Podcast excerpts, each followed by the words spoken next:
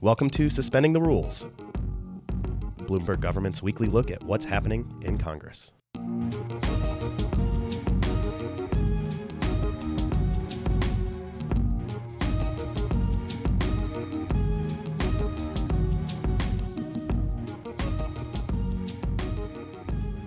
Hello, and welcome to a special edition of Suspending the Rules from Bloomberg Government. As we record, it's Wednesday morning, November 7th, the day after the 2018 midterm elections. As of this recording, Democrats have secured a majority in the House, while Republicans have maintained their majority in the Senate. I'm Adam Taylor. And I'm Danielle Parnas. On today's episode, we'll dive into some of the big policy implications from yesterday's voting. To do that, we're going to bring in reporters and editors from across Bloomberg Government, Bloomberg Law, Bloomberg Tax, and Bloomberg Environment. We're also joined by our fellow legislative analyst, Sarah Babbage. This episode is also going out on some other Bloomberg podcast streams, like Parts Per Billion and Talking Tax. If you're a regular listener to one of those podcasts and like what you hear today, please consider subscribing to Suspending the Rules, a weekly look ahead at what's going on in Congress. You can find us on SoundCloud, iTunes, and wherever you get your podcasts. Nancy Ognanovich is the senior congressional reporter for Bloomberg Government, and she joins us now. Hi, Nancy. Good morning. So, despite some close calls, it looks, broadly speaking, this morning like last night went mostly as expected. Pretty much so. The uh, Democrats were able to take back the House, and in a sizable way, they picked up like 30, 30 seats or so. But Senate Republicans hung on to their majority in, and also expanded their majority in the Senate. Looking ahead then to the 116th Congress, we're probably going to see Nancy Pelosi reclaim the role of Speaker. So, what kind of legislation can we expect in the early days of a Democratic House?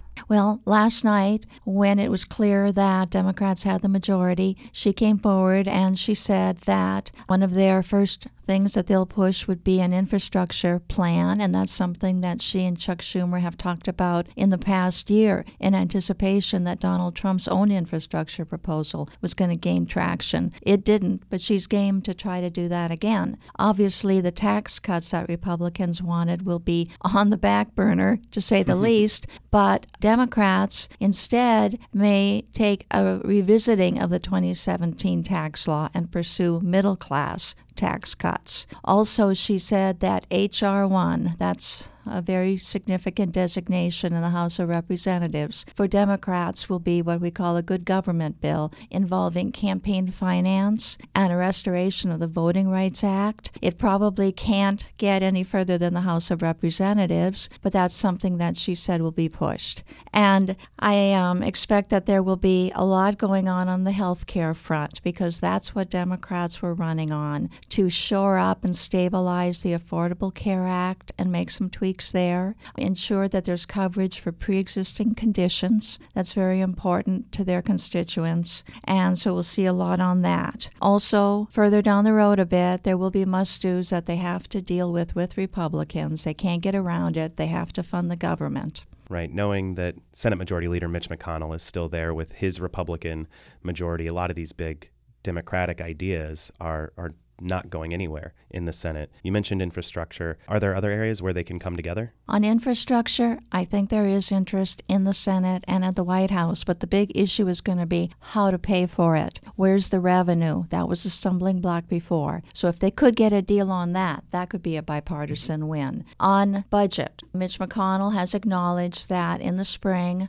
or in the summer, depending on the exact you know details of the timing. Mm-hmm. They have to deal with raising the uh, federal government's borrowing authority to avoid a default. They'll have to work together there. Right now, the debt limit has been suspended until March, correct? That's right, around the 15th of March. And then they have to get a budget deal so that they can push appropriations bills next year and fund the government and avoid any kind of a crisis. So they have to work together on that. Right. The deal to raise the spending caps uh, expires at the end of I guess fiscal 2019. So next year, if they just want to maintain the same level of funding for the the the entire government, they're going to have to raise the caps again, right? They're going to have to raise the caps again for two years, and that's $100 billion that would be added to a deficit that is expected to get to the $1 trillion level this coming this year calendar year because of the impact of the 2017 tax law and other items. So these are big issues they have to work out, but we also now have a presidential election to look toward in 2 years. So what's the window for them to actually get some things done before everyone goes back into campaign mode? The window is short. The window basically is until the August recess. That's, you know, just you know, not even a full year. And then you get into that really intense primary season. And some people actually say that the 2020 campaign begins today. So it's a very short time that they have. So the biggest change in with a, a Democratic House might be on the oversight front. Yes. Democrats have said they, they plan to launch investigations. What should we expect? We're going to see that right from the get go. You'll see some investigations that will be very high profile. When the Mueller report comes, they'll obviously want to take a look at that. But what's really important is that there will be probably investigations by all kinds of different committees that have jurisdiction over different cabinet agencies and programs. And so there'll be many different committees looking into EPA, Interior, HUD, Education. And then the Ways and Means Committee is going to ask for the president's tax returns. So you'll see that early on. Thank you, Nancy. We will be right back with our next segment.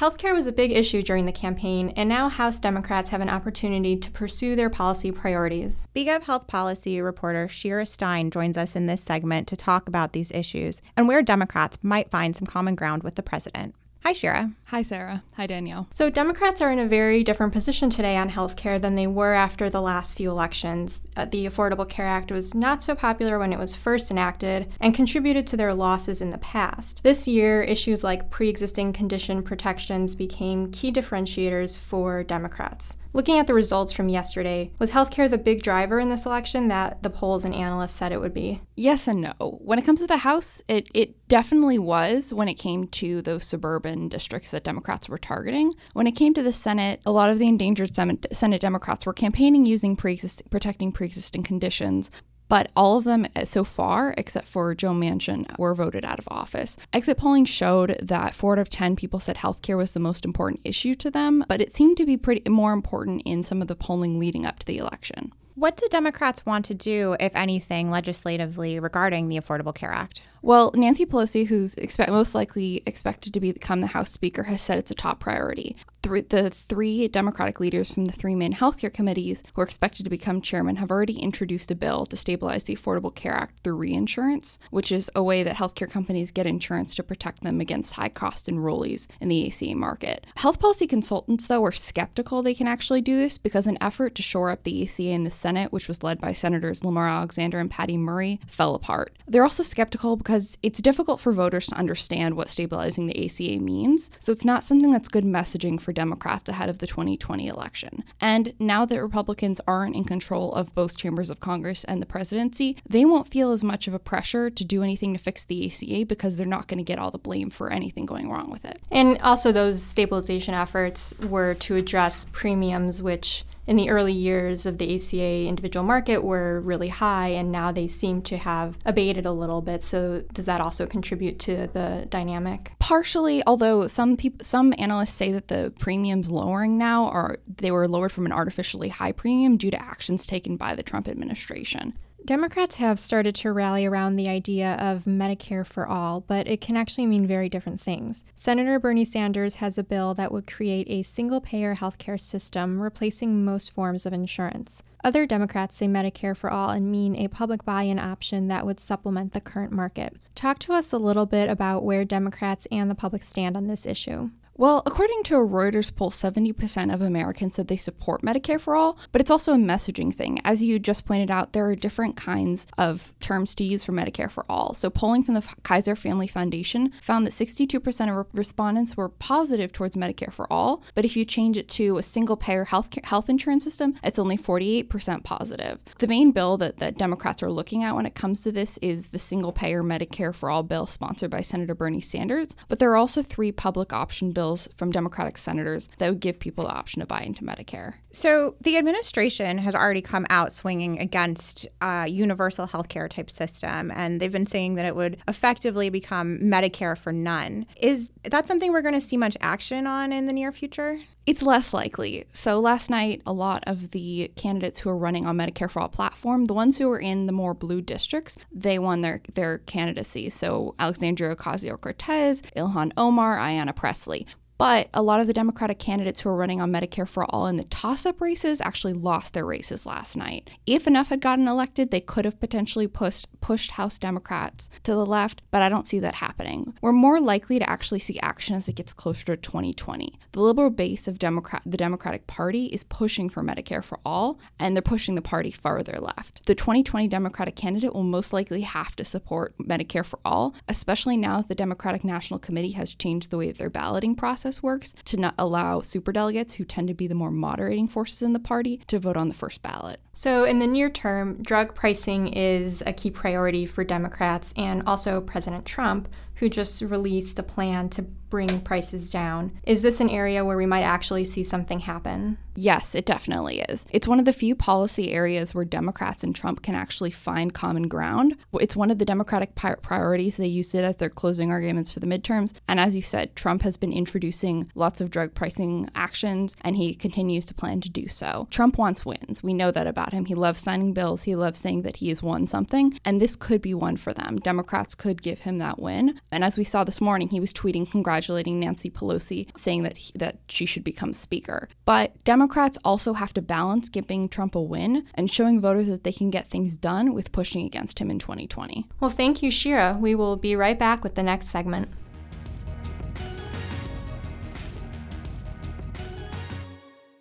If healthcare was the motivating issue for Democratic candidates, on the Republican side, it was immigration and border security. With Democrats coming into the House majority, what's in store for President Trump's proposed expansion of the border wall? Bloomberg government Homeland Security reporter Michaela Ross joins us now to talk about this and more. Thanks for having me. Thanks for coming on. With the Democratic House, is Trump's border wall proposal dead? Not quite yet. In fact, maybe not even through the whole session. Uh, what we really have to look out for is this lame duck session. Several Democratic and a couple Republican aides said that it's a, it's a big toss up. Current House Speaker Paul Ryan and current uh, Senate Leader Mitch McConnell have both said there's going to be a big fight over the border wall and spending in this lame duck period. The funding for DHS, the Department of Homeland Security that would control this, is ending on December 7th. So it is a big toss up. There is one piece of legislation from Kevin McCarthy, the current majority leader in in the House that would give 23.4 billion dollars to the secure to the border wall over the next several years. If that doesn't get passed in the next two months, that's something to,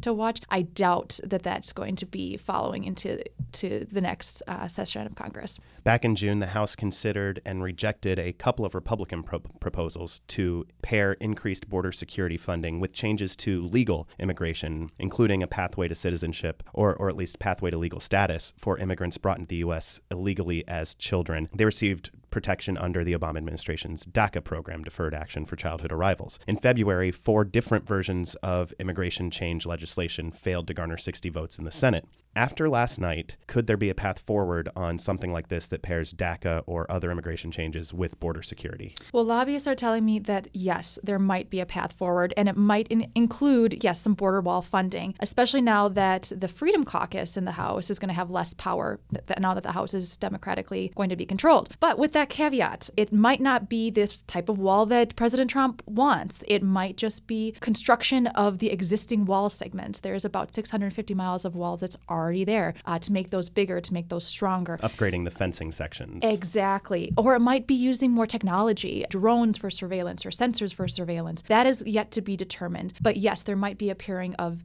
these two issues the DACA issue and protections and the border wall. A theme we're hearing now that Democrats have taken over the House is increased oversight of the Trump administration, at least compared with what we saw during the last two years. Should we expect to see Homeland Security Secretary Kirstjen Nielsen uh, called up to the Hill more frequently? I would expect that, yes. Um, I spoke with Bennie Thompson, Representative Bennie Thompson, who is slated to be the next chairman of the House Homeland Security Committee uh, once the House would take over power in January. And he definitely pointed that out. He wants to hear more from Secretary Nielsen. He wants to hear more about what's going on. He wants greater commun- communication, but not just on that level. He wants it on a lot of different levels. So, election security and FEMA, the Federal Emergency Management Agency, but also border security. So, yes, we're going to be seeing more oversight from his coming from his committee in a lot of different areas. Uh, so, for example, we've seen a lot of action uh, for coming from President Trump's office as far as what he wants to do with immigration in the, in the run up to the midterms, and all of that has seen pushback from the House Democrats. I'm not expecting that to stop at all. So, for example,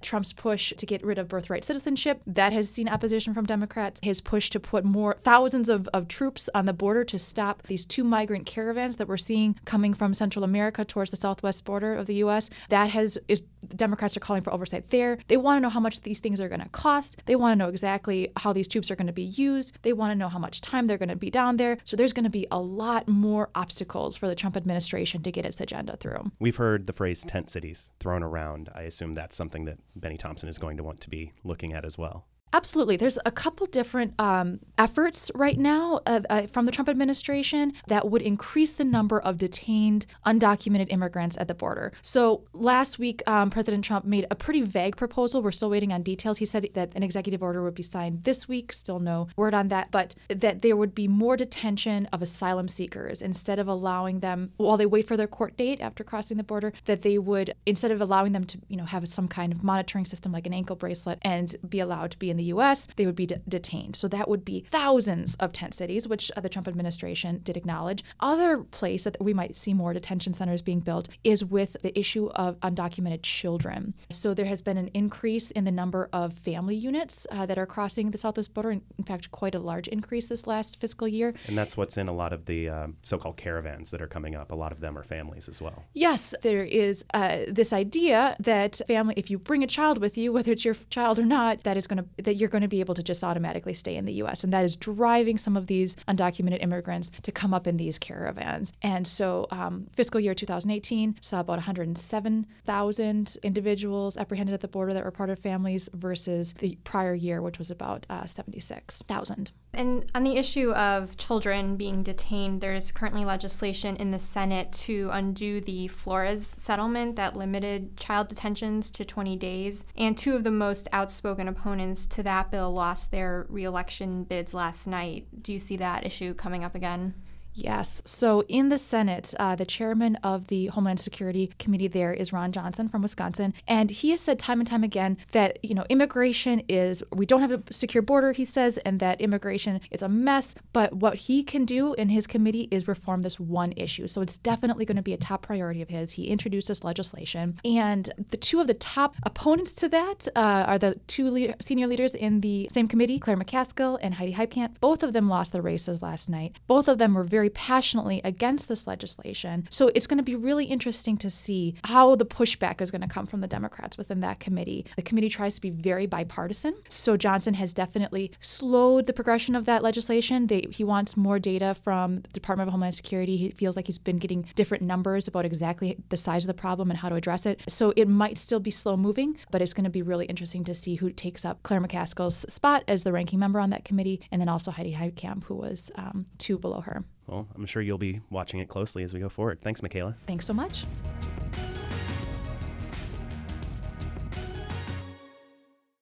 One story of the first two years of the Trump administration has been environmental deregulation. From leaving the Paris Climate Accord to scrapping the Clean Power Plan to slow walking, even rolling back emissions regulations. With Democrats taking the House majority last night, how's that going to change? Here to discuss is Bloomberg Environment Editor Rob Tricchinelli. Rob, welcome. Great to be here. So, Rob, knowing that Republicans remain in control of the Senate and the White House, Democrats have highlighted that when they take over the House, they can play an oversight role. So, should we be gearing up to basically just be watching two years of hearings, or how's that going to play out? I mean, the answer to your first question is yes. I think we're going to basically see a two year long march of agency heads into these House committees. And I think a bunch of different House committees are going to want to get in on the action. You think of House Energy and Commerce um, has oversight of the EPA, but House Oversight, obviously a big oversight role there too. And House Science probably will get on it, uh, get in on it too. You think of House Science in the last eight years of Republican governance as kind of more focused on deregulation. I think with the Democrats in control of the House, you'll actually see a, a more a more committed look at actual principles of science, and that would apply to how how EPA, Interior, some of these other agencies are, are doing their rulemaking. And, and of course, they can bring in agency heads and, and division heads and all kinds of um, administrative officials in to, to chat. One of those agency heads, uh, Ryan Zinke, assuming he, he's still in his position, expect him to be up, I'm sure. Uh, absolutely, yeah. So, House Democrats, are they going to be in a position to slow down any of the administration's deregulatory actions? Because you know the Trump administration is going to keep pushing on that, or will it really just be hearings? Well, I think uh, a lot of these administrative actions are being challenged by lawsuits. And with, in the case of the EPA, if they're trying to rush through deregulatory rollbacks of already existing rules, well, those rules had a pretty robust history to get there, and, and the, the previous administration really showed their work on these things. And so if the, the, the Trump administration's EPA is trying to roll back things in a hurry, lawsuits come. And some of these lawsuits have been preliminary pretty successful from environmental groups and other groups of standing. So if you have House committees bringing in agency heads and developing a record record on what they were thinking on certain things, that could bolster these lawsuits too. Climate issues weren't really at the forefront of the campaign for either party, though uh, it certainly cropped up in, in some races where we had major weather events, hurricanes, wildfires, flooding. At the same time, federal climate legislation has certainly taken a back seat during the, the Republican Congress, while kind of leaving a void for states and cities to fill when it comes to cutting carbon emissions. We saw several state level ballot initiatives mostly come up short yesterday. Can you tell us about some of those? Uh, yeah, I mean, you think about the, the federal government not having much of a role in taking on the effects of climate change uh, with, with Republicans um, running the show. A lot of that would fall to state and local, and you think of, well, there's state and local legislatures that do this and elected officials, but also a bunch of states threw this to the voters this week. And uh, for the most part, environmental environmentalists came up empty. I mean, there was a measure in Alaska, for example, that would have uh, heightened habitat protection for salmon. Voters rejected that. You saw um, gas taxes get rejected in a couple of states. Uh, California upheld theirs, but a couple of states where that revenue would have gone toward any number of state initiatives. You saw a hard rock mining bill in uh, Montana fail. You saw a renewable energy bid fail. But and then in Washington State, it looks like uh, the the returns are still coming in, but it looks like the um, ballot initiative on a carbon tax there or a fee um, is not going to be successful either. So, with that Washington carbon tax fee, if that isn't ultimately successful, we also saw Carlos Curbelo, who's a House Republican at the moment, maybe not for much longer. He introduced a carbon tax type proposal earlier this year. It didn't go anywhere. Uh, we saw in 2009 the House advanced cap and trade legislation that died in the Senate. Is time running out for some sort of carbon pricing, pricing scheme, or is that something that you think Democrats are still going to have an appetite to consider? Consider in the next Congress?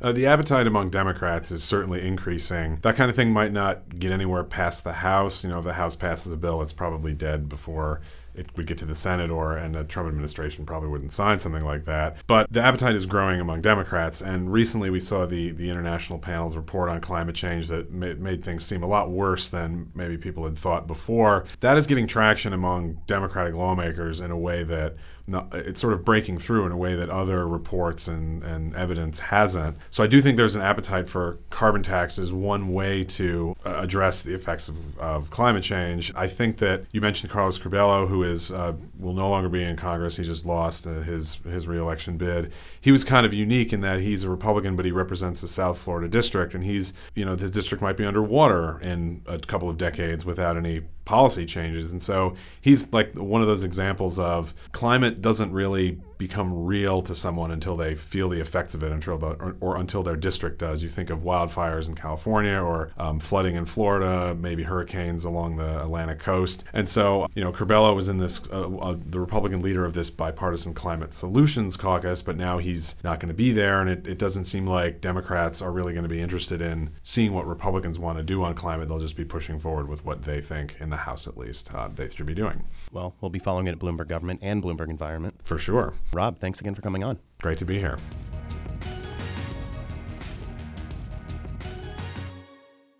The 2017 tax overhaul was probably the most major piece of legislation enacted by the 115th Congress. Democrats were almost entirely shut out of that legislation, but it sounds like we'll be seeing their tax priorities when they take over control of the House next year. Here to tell us what to expect is Bloomberg tax reporter Stu Basu. Welcome, Stu. Thanks. Glad to be here. So, Democrats have been pretty shut out of the tax world for the last two years, as Sarah mentioned.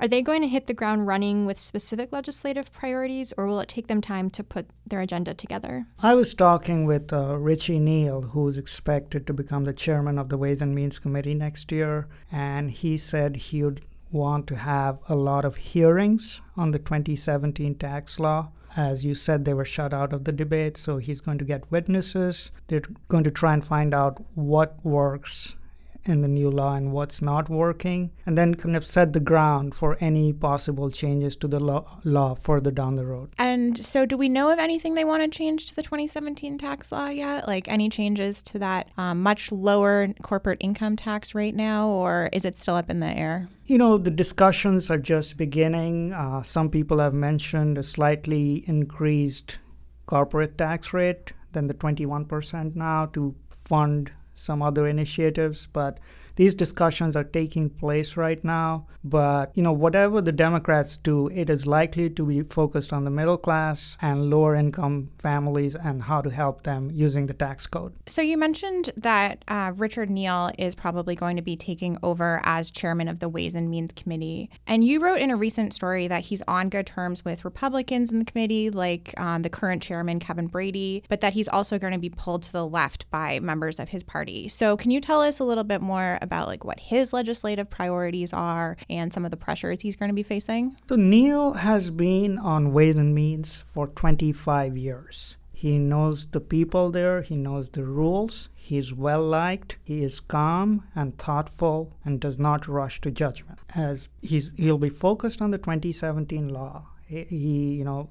retirement issues on how to get people to save more for retirement is one of his one of his pet themes. So he will likely focus on that. But the question remains i mean how much leeway does Neal have to you know pursue his own objectives? There will be pressure from the speaker's office. There will be pressure from the more progressive wing of the democratic party in the house to do certain things. And Neal will have to do a f- kind of balancing act here. And you know the 2020 campaign season began last night Mm-hmm. So, you know, he'll have to do some things to keep the base happy as well. Of course, Democrats don't have a majority in the Senate, so any piece of legislation is going to need to earn the votes of at least a few Republicans. Are there any tax priorities they can agree on? The one thing that I can think of is an infrastructure package, uh, possibly paid for with private activity bonds or maybe an increase in the gasoline tax. And, uh, you know, we know that President Trump wants an infrastructure package, and so do Senate Republicans and Democrats. So there is a kind of a common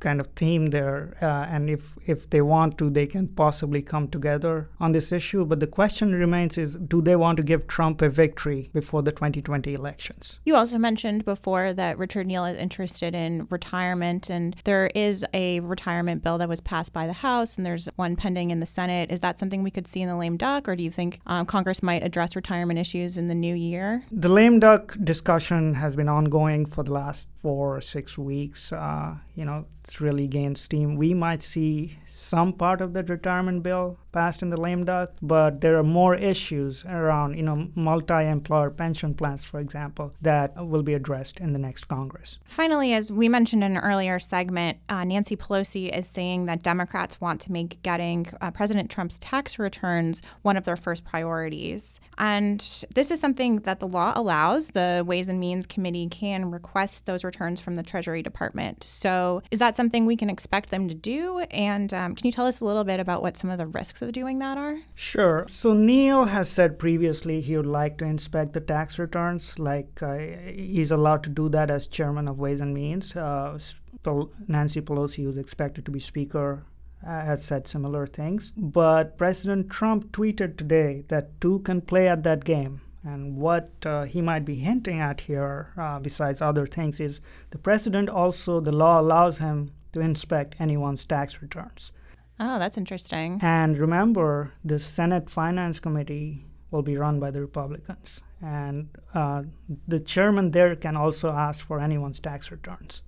So uh, some people fear that th- this might start this war of tax returns, where you know you, are just going and asking for tax returns to prove a point. So Democrats, um, including Neal, uh, I think, will be very careful as to how they go about this, and you know what they ask for, because it could easily spiral out of control. Great. Well, lots for us to look forward to on the tax front. Thank you very much for joining us today, Stu. You're very welcome. Thank you.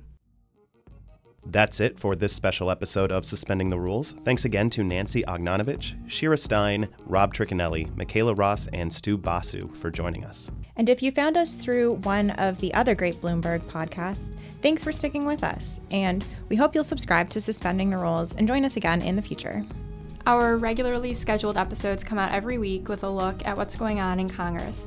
Lawmakers have a lot to wrap up in the post election lame duck session, and we're going to have coverage on the podcast from BGov reporters and analysts. Thanks again for listening. We'll talk to you next week. Thank you for listening to Suspending the Rules. Be sure to subscribe on iTunes or SoundCloud. Find out more about the topics we discussed today and a whole lot more from Bloomberg Government at about.bgov.com. You can also follow us on Twitter at bgov. The legislative analyst team is Sarah Babbage, Noreen Chowdhury, Danielle Parnas, Michael Smallberg, and me, Adam Taylor. Our editor is Adam Schenk. Nico Anzalata is our sound engineer. Our theme music is Home Organ by Zach Nasita. More information can be found at premiumbeat.com.